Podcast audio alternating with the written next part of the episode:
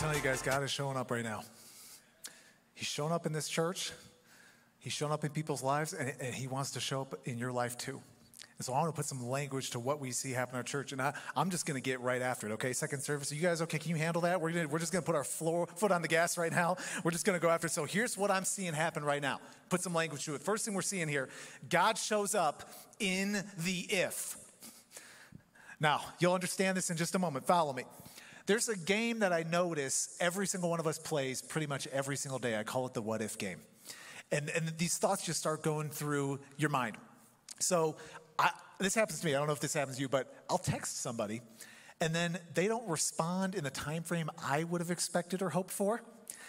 And I start asking all sorts of what ifs in my head. I'm like, what if I did something to offend them? Did I just make them mad? Is there drama in this relationship? What is going on here? Maybe you have PTSD like me from previous jobs or something, but you see your boss just schedule the meeting on the calendar and you get no context, you get no background, and you're just like, what if I'm about to get chewed out for 30 minutes by this person? What, what if this is where I get laid off? This is it. This is what's going to happen.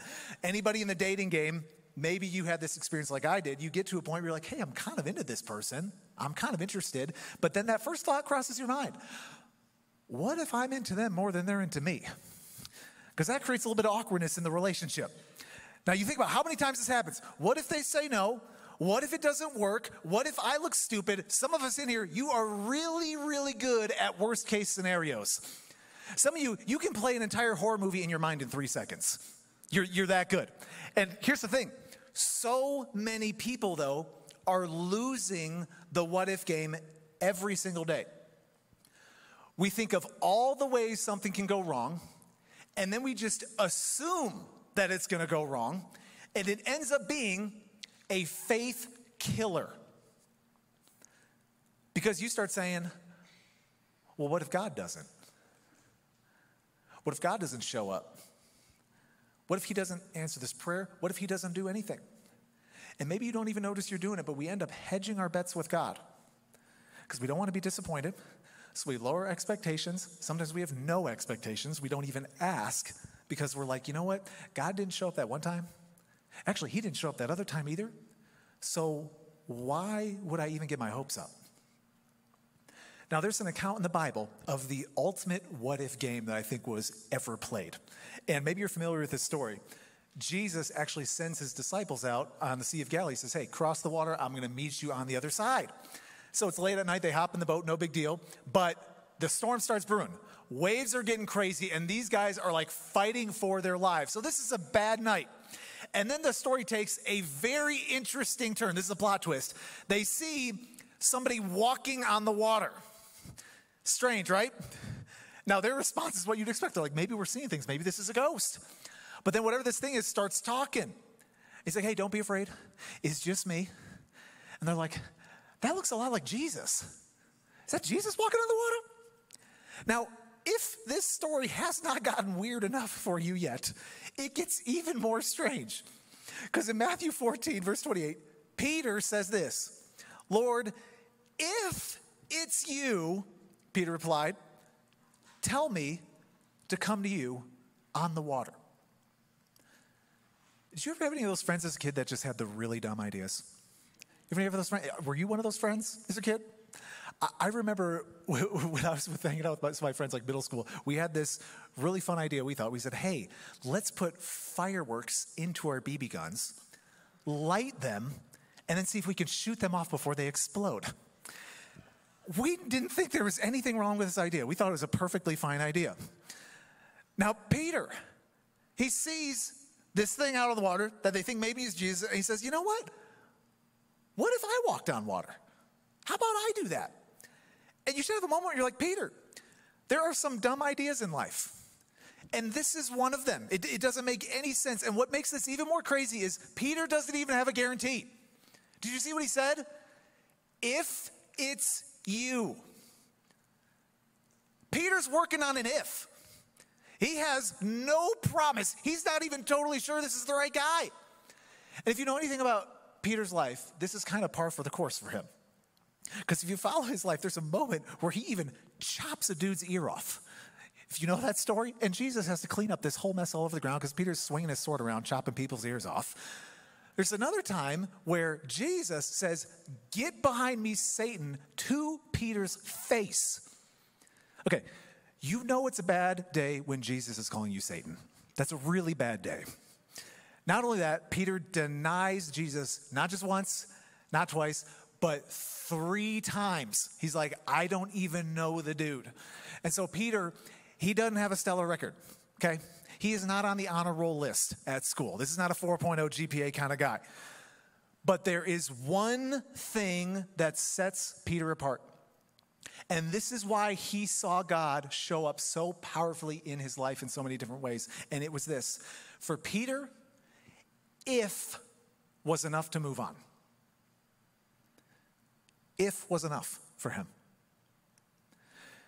Peter's in this boat with all these other guys, and they're all saying, What if this storm flips the boat?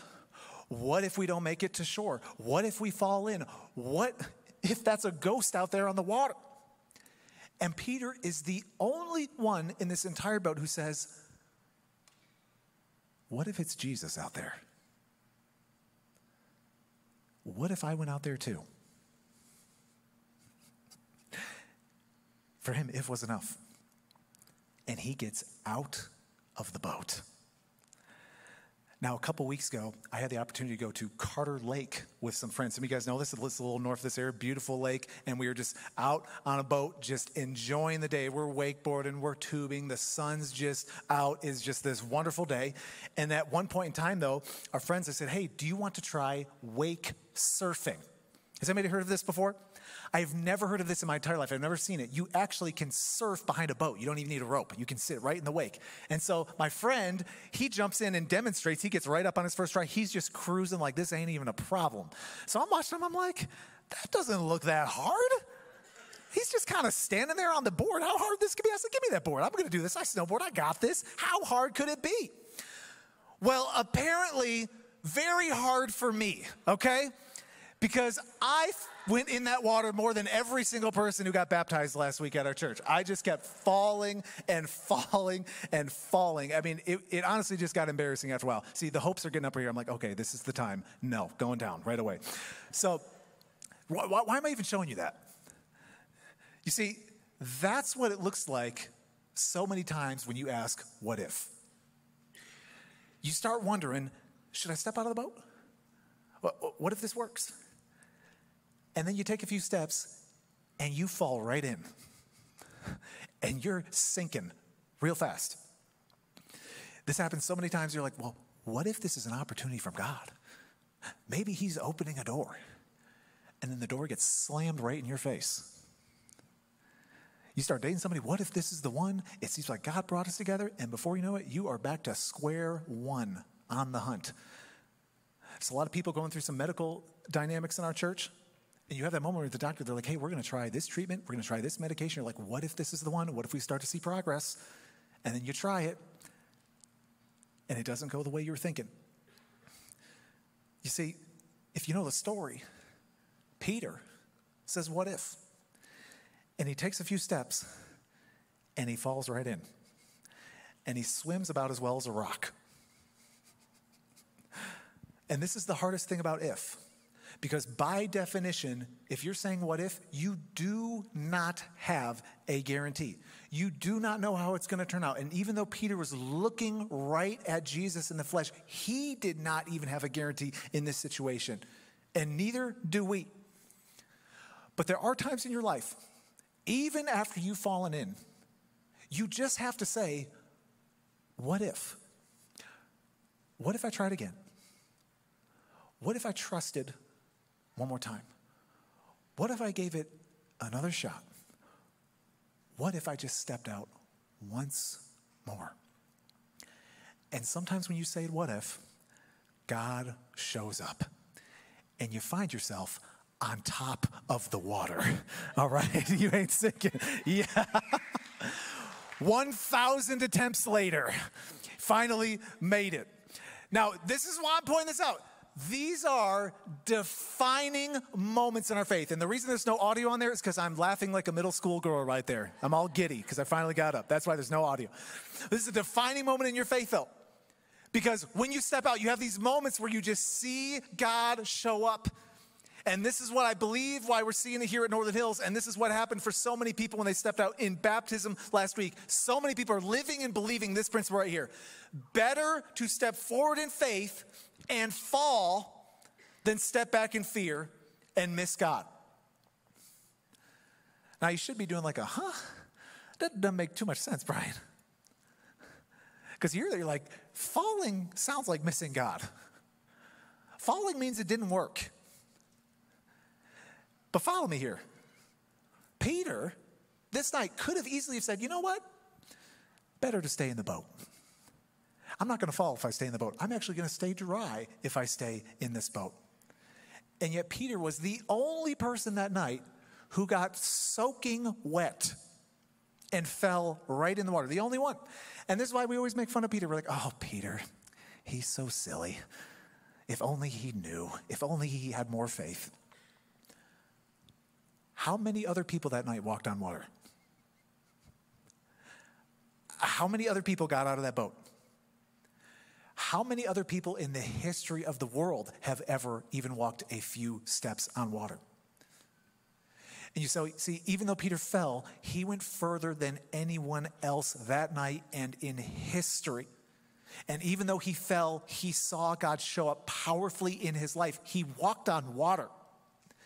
And this is the spirit and the attitude that I feel like is stirring in our church right now. And I see it more and more in so many people's lives. There's a guy in our church who's a mechanic and they just had a new employee come on the staff, a welder. And so they're just starting to build a friendship, talk, doing life. And he had an opportunity where they just had some God conversations. They start talking faith and everything. And this is not a part of this guy's life at this time. So he's just starting to have these conversations, and it turns into a hey, would you want to come to my church sometimes? He made some invites to Northern Hills. And you think of all the what ifs that can happen just in those conversations with coworkers. You start thinking, what if I become the weird Christian on staff? You know, that strange person that nobody wants to talk to her. What if they do come and they don't like it? You know, what if it just makes the whole relationship weird and the whole dynamics off? And he started texting me. He's like, Brian, I think this guy's be coming to church soon. Can you just make sure you don't preach a stinker?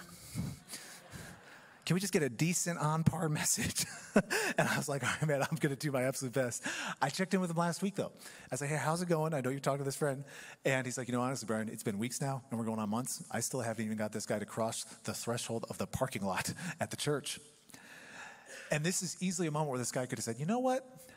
I'm tired of falling. I'm tired of being disappointed. I'm tired of even, even hearing no. This is just not worth it. And yet, my friend, as he's texting me, he's like, You know Brian? I'm just asking, what if God shows up in this guy's life? What if this changes and transforms his family? What if this sets his family on a totally new trajectory for generations to come? What if? You know, last year we asked, What if as a church? We said, What if we started a school?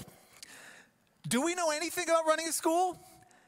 Absolutely not. This much. This is how much we know about it. And you think of all the what ifs you could ask. Well, what if we don't get the teachers? What if kids don't enroll? What if the state makes this thing super complicated? But you just got to stop sometimes. And you got to say, you know what? What if God is calling our church to raise up one of the greatest generations this world has ever seen? Kids who are going to go into this culture and transform it from the inside out and completely change the course of history. What if? And even right now, this last year, we raised a quarter of a million dollars in four weeks, just overnight like that. We got five teachers on staff. We're opening in a couple weeks, and we are going to keep expanding this thing as we go. All because we asked, what if? What if? You know, it was earlier this summer, we had this charter school in the area say, hey, what if you guys were our home for a little while? And we met here. And we're like, well, how much time do we have to make this decision? They said, um, less than two weeks. We need a contract and a whole plan for hundreds of kids to be in your building. and I honestly, I started asking all these what ifs. I'm like, what if these kids take over our building like locusts? I know kids. I'm like, what if these kids clog every single toilet in this building every single day? They're gonna make an absolute disgusting mess in this place. I had all these what if questions. But sometimes you just got to step back. You say, you know what? What if God is giving us an opportunity to reach hundreds of students and families and teachers. What if He's giving us an opportunity to be a witness to God's love and His hospitality and His generosity in our community through this school and every other opportunity it brings? What if? Last week, so many of you guys faced a what if about baptism. There's so many thoughts that were going through your, your mind last week. You're like, well, what if it's really not time? What if this is just my emotions? You know, what if it's not what I thought it was going to be? You know, maybe I'm, I'm hoping I'm going to get over some stuff and baptism going to be, and then I fall back into the same stuff. What if this just doesn't work out? But 112 of you said, What if I get baptized today? And you didn't let anything stop you. Not even the fact that we ran out of shorts and shirts. You guys are getting baptized in your jeans and your boxers. Actually, don't know if that's true. That'd be kind of gross. But you know, you guys are getting baptized in whatever you're doing because you didn't let anything stop you. Because you were saying, "What if God is showing up in my life? What if He is asking me to take a step of faith?" And I'm telling you, when people start living with this kind of attitude, a "what if" kind of faith, God starts to show up. And that's why we're seeing this happen in our church right now. And I just want to encourage all of us to keep this spirit, this what if spirit. What if God shows up in this place? Now, there's another piece to this too that I'm seeing in our church, though. And it's this God shows up for the fully committed. There's this passage in the Old Testament, this prophet's talking to a king. The king's all freaked out about these enemy armies that he, he thinks are going to defeat him. And the prophet's trying to encourage him, trying to challenge him a little bit. He's saying, hey, you got to have some faith. You got to believe. And he gives him a reason for this. He said, this is why you got to trust God. He says this in Second Chronicles 16. For the eyes of the Lord range throughout the earth to strengthen those whose hearts are fully committed to him.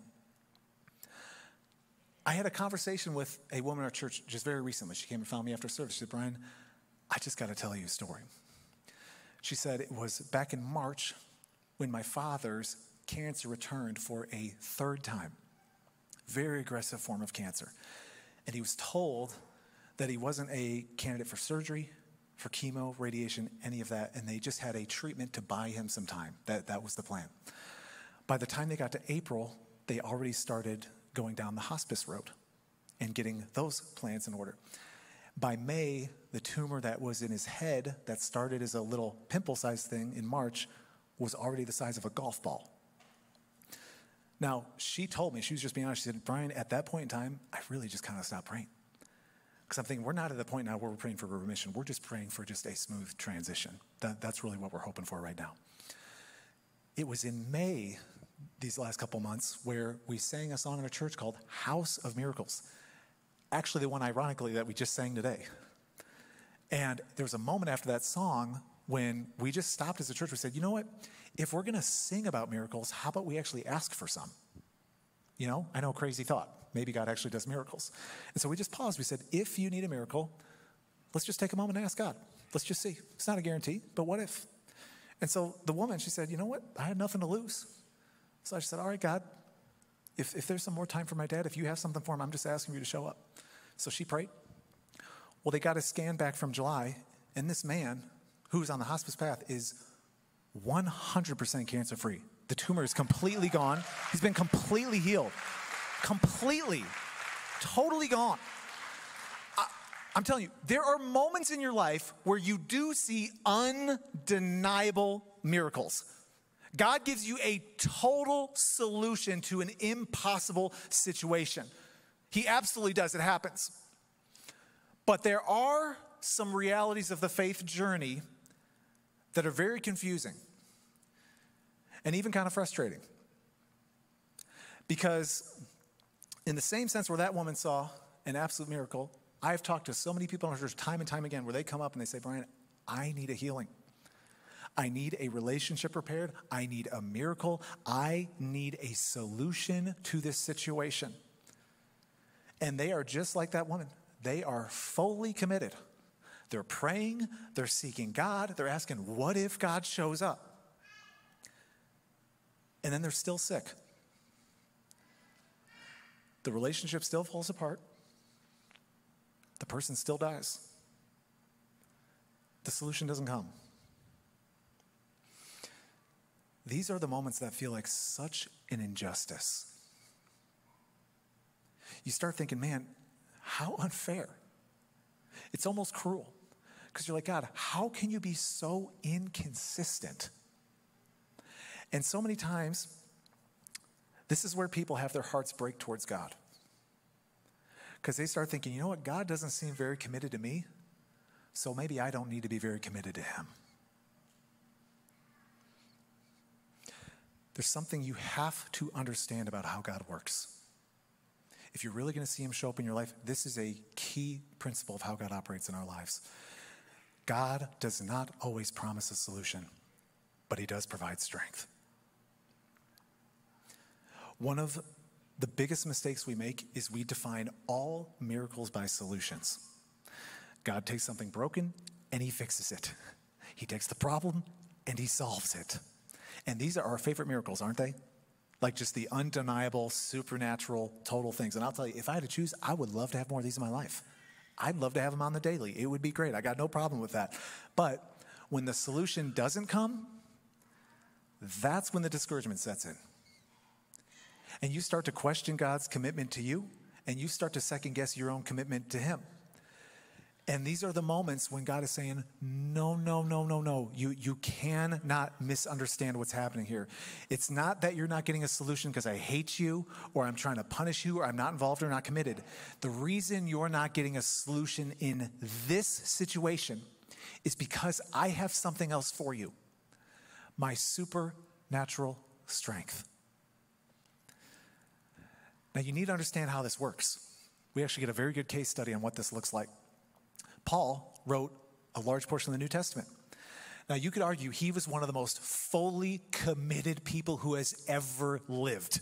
I mean, you want to rank him on people who had impacted history. You could put him in the top three of most impactful people. There's no questioning this guy's commitment. That's not the issue. Just give you a taste of how much Paul was living on a different level than most of us. Look what it says in Acts 19 about Paul. It says, God did extraordinary miracles through Paul so that even handkerchiefs and aprons that had touched him were taken to the sick, and their illnesses were cured, and evil spirits left him. Okay, if people are trying to touch your used Kleenex so they can be healed, you're on another level, okay? God's given you some favor. Now, Paul, even with all of that, at one point in his life, faced an impossible situation.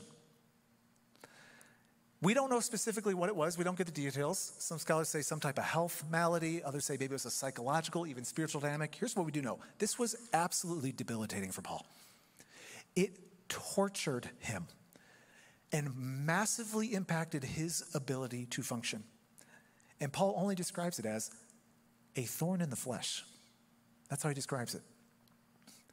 Now, Paul, being fully committed, asked God to take it away. He prayed desperately. He said, God, I need a solution. And if there's one person you would expect to get a solution from God, it's Paul, right? I mean, my goodness, this dude got beaten multiple times for his faith. He got stoned almost stuff. He spent years of his life in prison. You think God would be like, you know what? I'm going to do Paul a salad. This guy just needs a little pick me up. All right, Paul, I got you. That's not how it unfolds. Look how Paul describes how the situation was handled. 2 Corinthians 12. Three times I pleaded with the Lord to take it away from me, the thorn in his flesh. But he said to me, My grace is sufficient for you, for my power is made perfect in weakness. God said to Paul, In this situation, I'm not giving you a solution. Because if I gave you a solution, you wouldn't need my strength. And you need to discover that it's not ultimately solutions that you need, it's me. And so, even without the solution, God is saying, You need to know that I am sufficient. Now, if you read the rest of the story, Paul says, You know what? I'm going to brag on my suffering now. I'm going to boast about some of these hardships because I have learned without a doubt that God is enough. Now, I've got a question for you. Is God enough for you?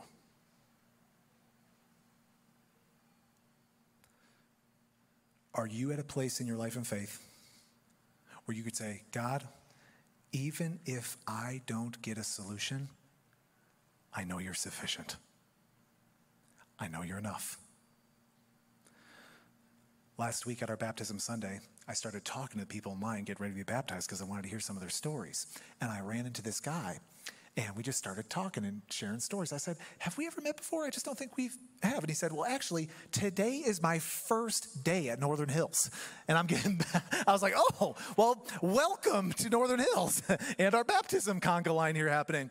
And what was so cool though is actually last week, this man got baptized. His wife got baptized, and two of his children were baptized with him as well that weekend. It was just such a really cool moment. Yeah, unbelievable.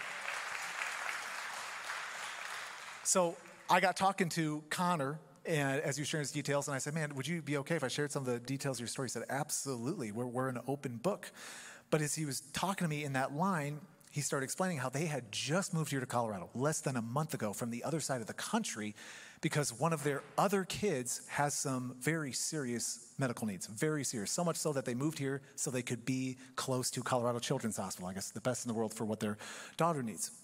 And so I just couldn't help myself because Nicole and I have a lot of experience going to Colorado Children's with our own daughter. So we have been around that roller coaster with our kids' medical needs. And I just couldn't help myself. I asked him, I said, man, how are you processing this? Like, how are you even navigating this? What is this doing to your faith? Because they're going through serious stuff right now. And what he said just absolutely floored me. Because he said, You know, Brian, I know God can do miracles. I know He can heal. I know He can. But I also believe in science and medicine. And science and medicine right now is saying that my daughter needs serious help, and the odds are not in her favor. But this is what really struck me. He said, Brian, I'm very aware that this situation may not go the way I want. And my wife and I, we may not get a solution to our daughter's needs. But my faith does not depend on me getting a solution. He said, I am fully committed to my kids and God no matter what. Now, he really got me thinking.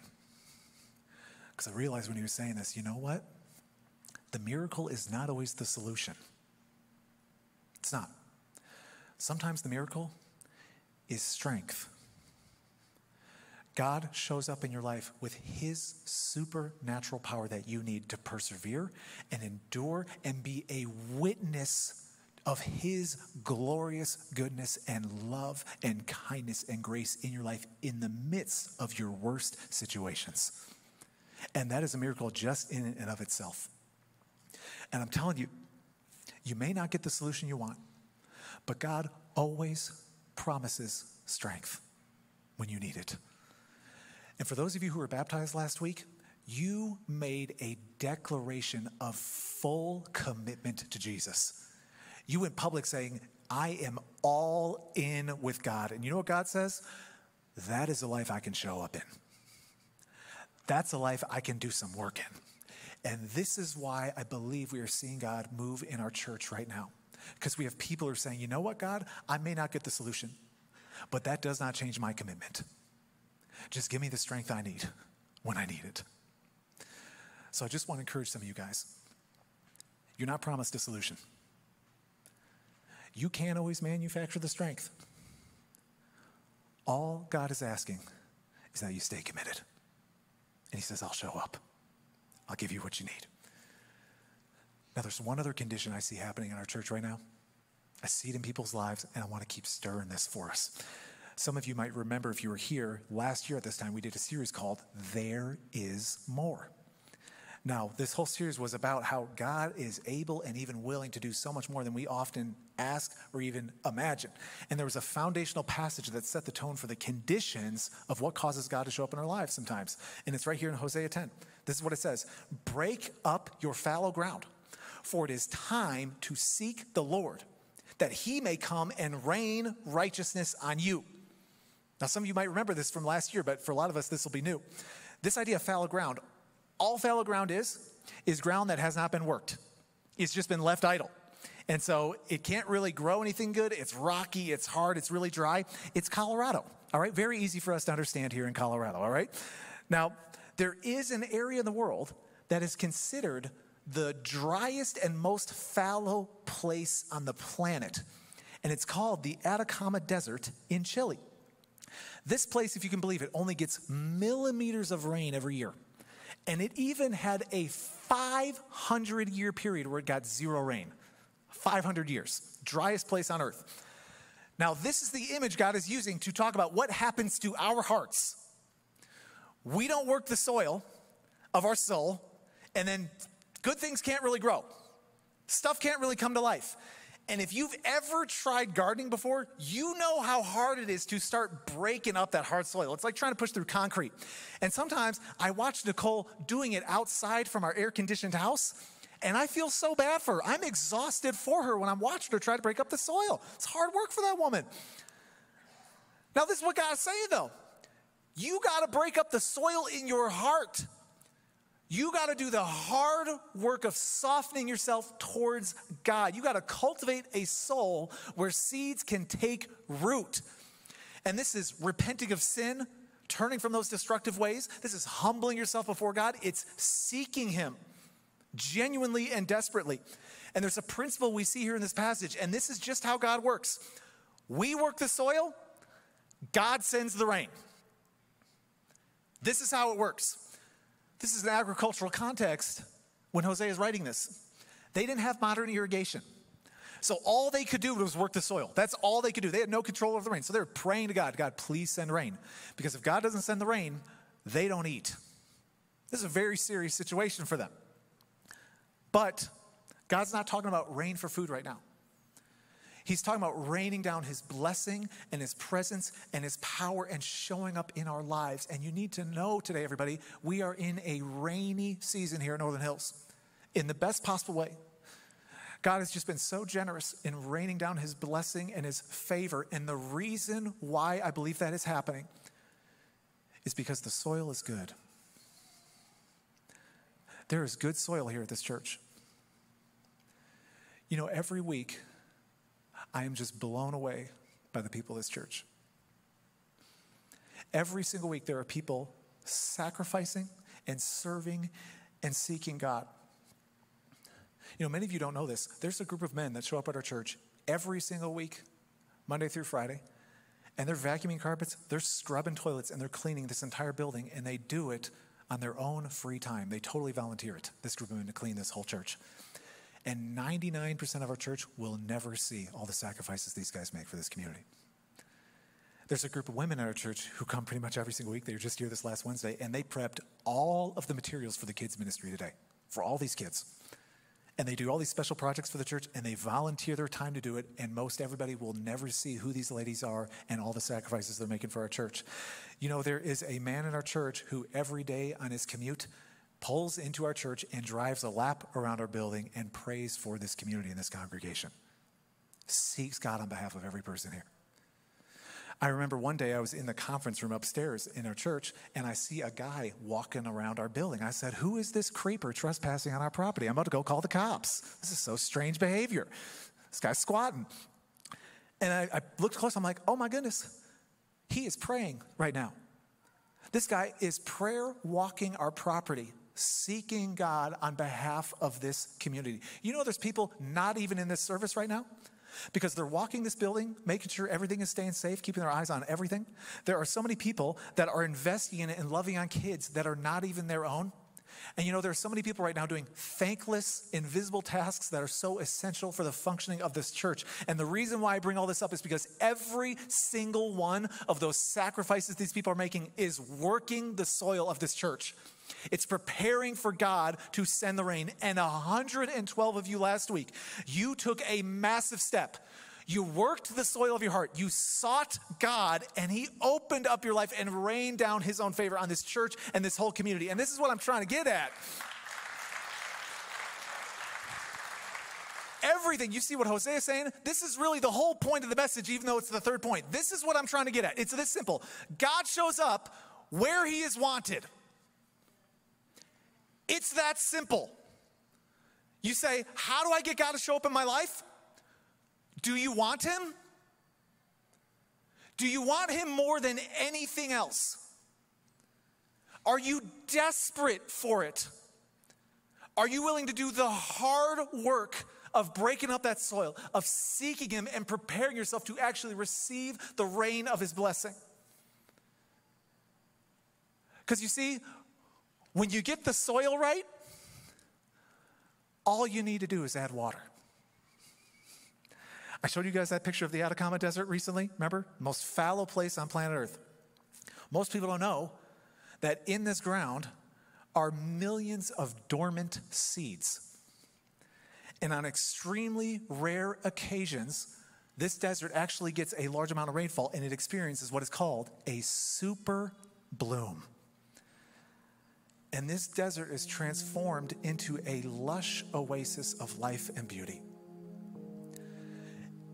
And this is what God wants for you.